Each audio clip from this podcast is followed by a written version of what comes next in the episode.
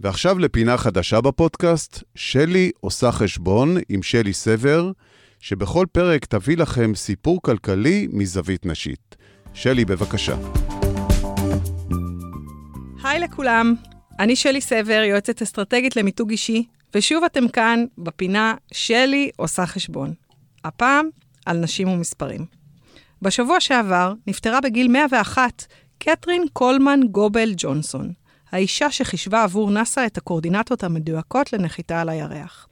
את המתמטיקה היא חישבה באמצעות נייר ועיפרון בלבד, בלי מחשבון. למעשה, היא הייתה בעצמה מחשבון אנושי. קתרין ג'ונסון הייתה מתמטיקאית אפרו-אמריקאית. היא לקחה על עצמה תפקיד לא נשי, ובטח לא בהתאמה לקשת התפקידים שיועדו לנשים אפרו-אמריקאיות בשנות ה-50-60 של אמריקה. היא התקבלה לעבודה במעבדה כחלק מקבוצת נשים אפרו-אמריקאיות שהועסקו בתחום של ביצוע חישובים מתמטיים. היא עבדה 35 שנה בנאס"א והייתה מחברת שותפה ל-26 מאמרים מדעיים, למרות שבתחילה אפילו לא הרשו לה לחתום את שמה על הדוחות. היא נחשבה למודל לחיקוי ופורצת דרך במדע החלל. ב-2015 העניק לנשיא ארצות הברית ברק אובמה את מדליית החירות הנשיאותית, עיטור הכבוד האזרחי הגבוה במדינה.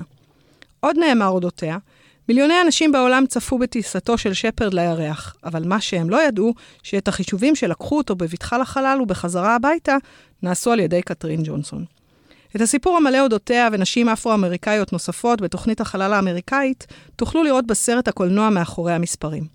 הסרט מתאר את הקושי להיות אישה בשנות ה-50 וה-60 של אמריקה, ועוד יותר מכך, להיות אישה שחורה.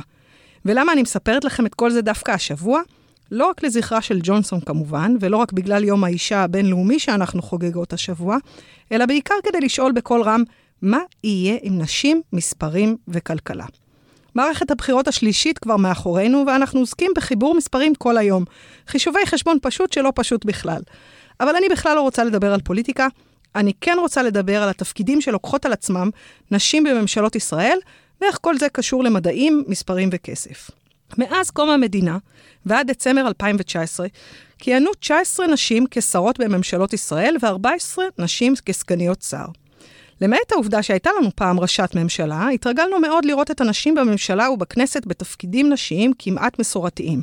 תפקידי חינוך, חברה, תרבות, בריאות.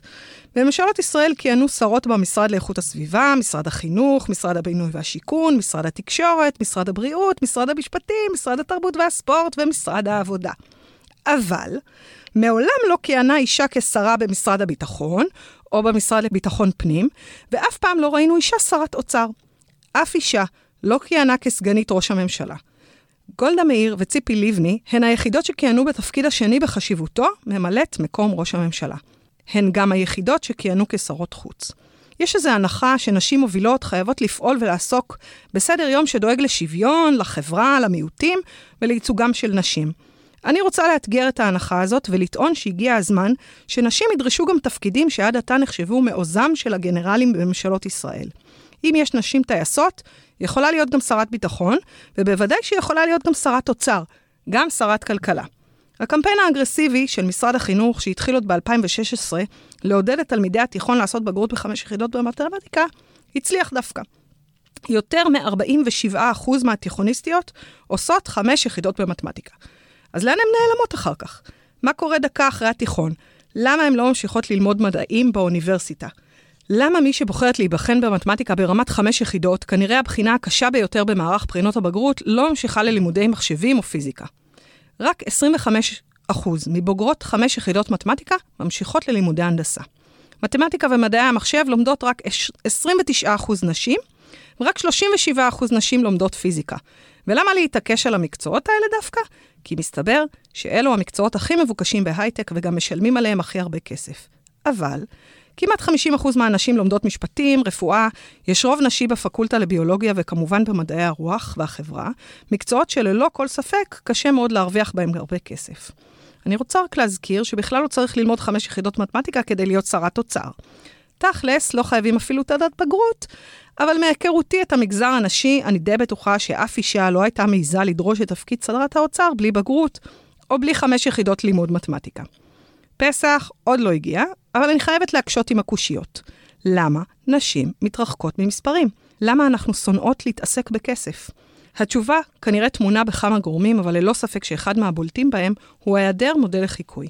אנחנו צריכות את האחת שתפרוץ את תקרת הזכוכית, שתשב על השיבר, זאת שתחלק את הכסף, זאת שתעסוק במספרים ולא תתחבר לצד הנשי שלה. אנחנו צריכות את האליס מילר של הפוליטיקה הגברית, זאת שתסלול את הדרך לעוד נשים שיודעות לעשות חשבון.